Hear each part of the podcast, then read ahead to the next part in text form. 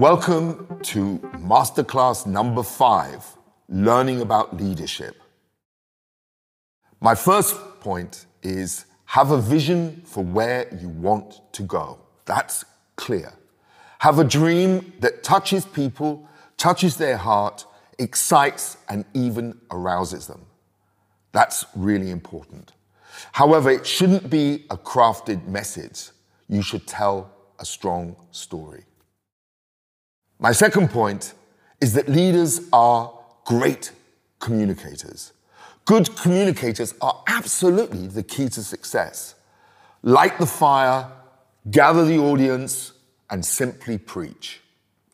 Leaders, in my view, are even what I call chief storytellers. They provide focus, inspiration, and meaning to the message that they're trying to promote. My third tip in learning about leadership is to define a clear understanding of your leadership role. What is the job that you are undertaking? And what is the message that you're trying to place? For example, and I'm going to read you this from my particular job. My role is to support and strengthen the delivery of products and services which are engaging, authentic, and believable, which enhance both the hairdresser and their clients' salon experience. My role is also to attract new recruits to our industry, the world of professional hair, and to ensure that our industry is sustainable and has a viable long term future. That, in a nutshell, is what I do. And that's what you need to do in terms of defining how you go forwards as a leader. My fourth tip in learning about leadership is to define a set of personal and professional values that are lived and not invented. Either you have them or you don't. It's as clear as that.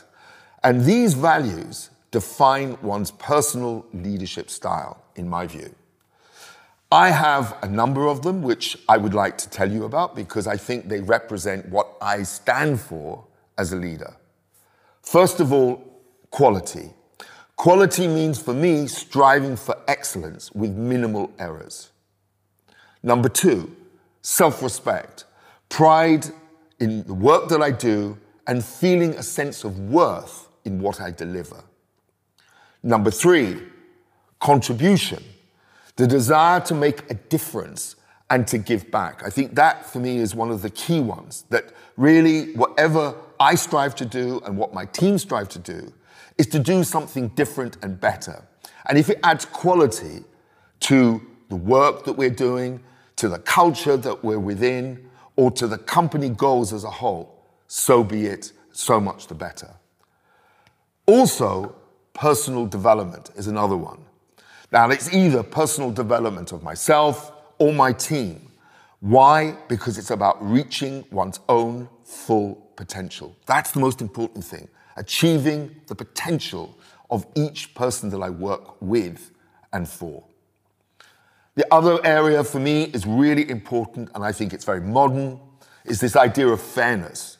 To give an equal chance, an equal hearing to everyone. Because I think in a modern business and in a modern context and in an open culture, fairness needs to be something that we all strive for. And last, and most probably again, one of the key, shall we say, values that I hold is this idea of empathy and compassion, to recognize and understand the emotions of others. And again, I think that's part of being a modern leader to really be able to feel and empathize with the team, with the work that they deliver. My tip number five in learning about leadership is simply what makes good and even great leaders. Here are some tips from the Simon Ellis. First of all, good leaders balance emotional and rational in terms of skill and approach.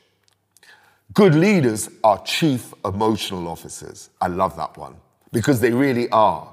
You need to show the emotion behind the brand and in terms of the style because great leaders who are emotional attract a wonderful audience, a strong audience of loyal followers. Great and good leaders are not afraid to dream and to try to bring that dream to life. And failure doesn't mean you don't succeed. Actually, sometimes it gives even greater respect. Great and good leaders simply work with the best. Because working with the best will challenge you as a leader. And they will challenge you to be the best that you can be.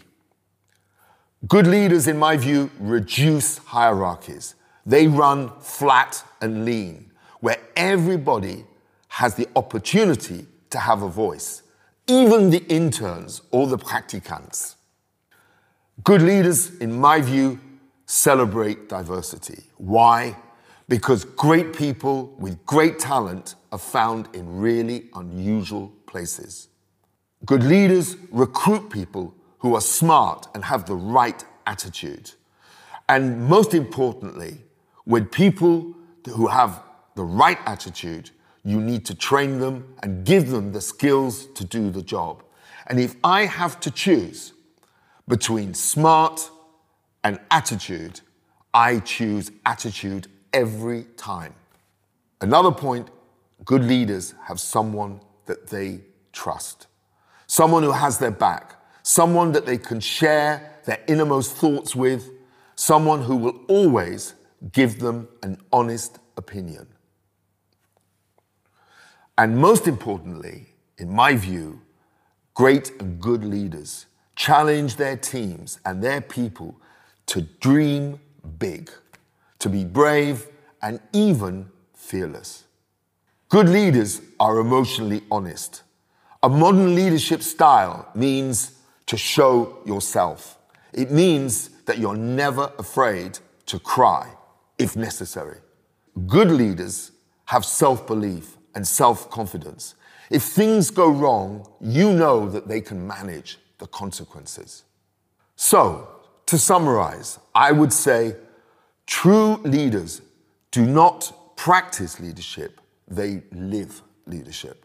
True leaders are what they do. True leaders tell great stories to develop and retain great people.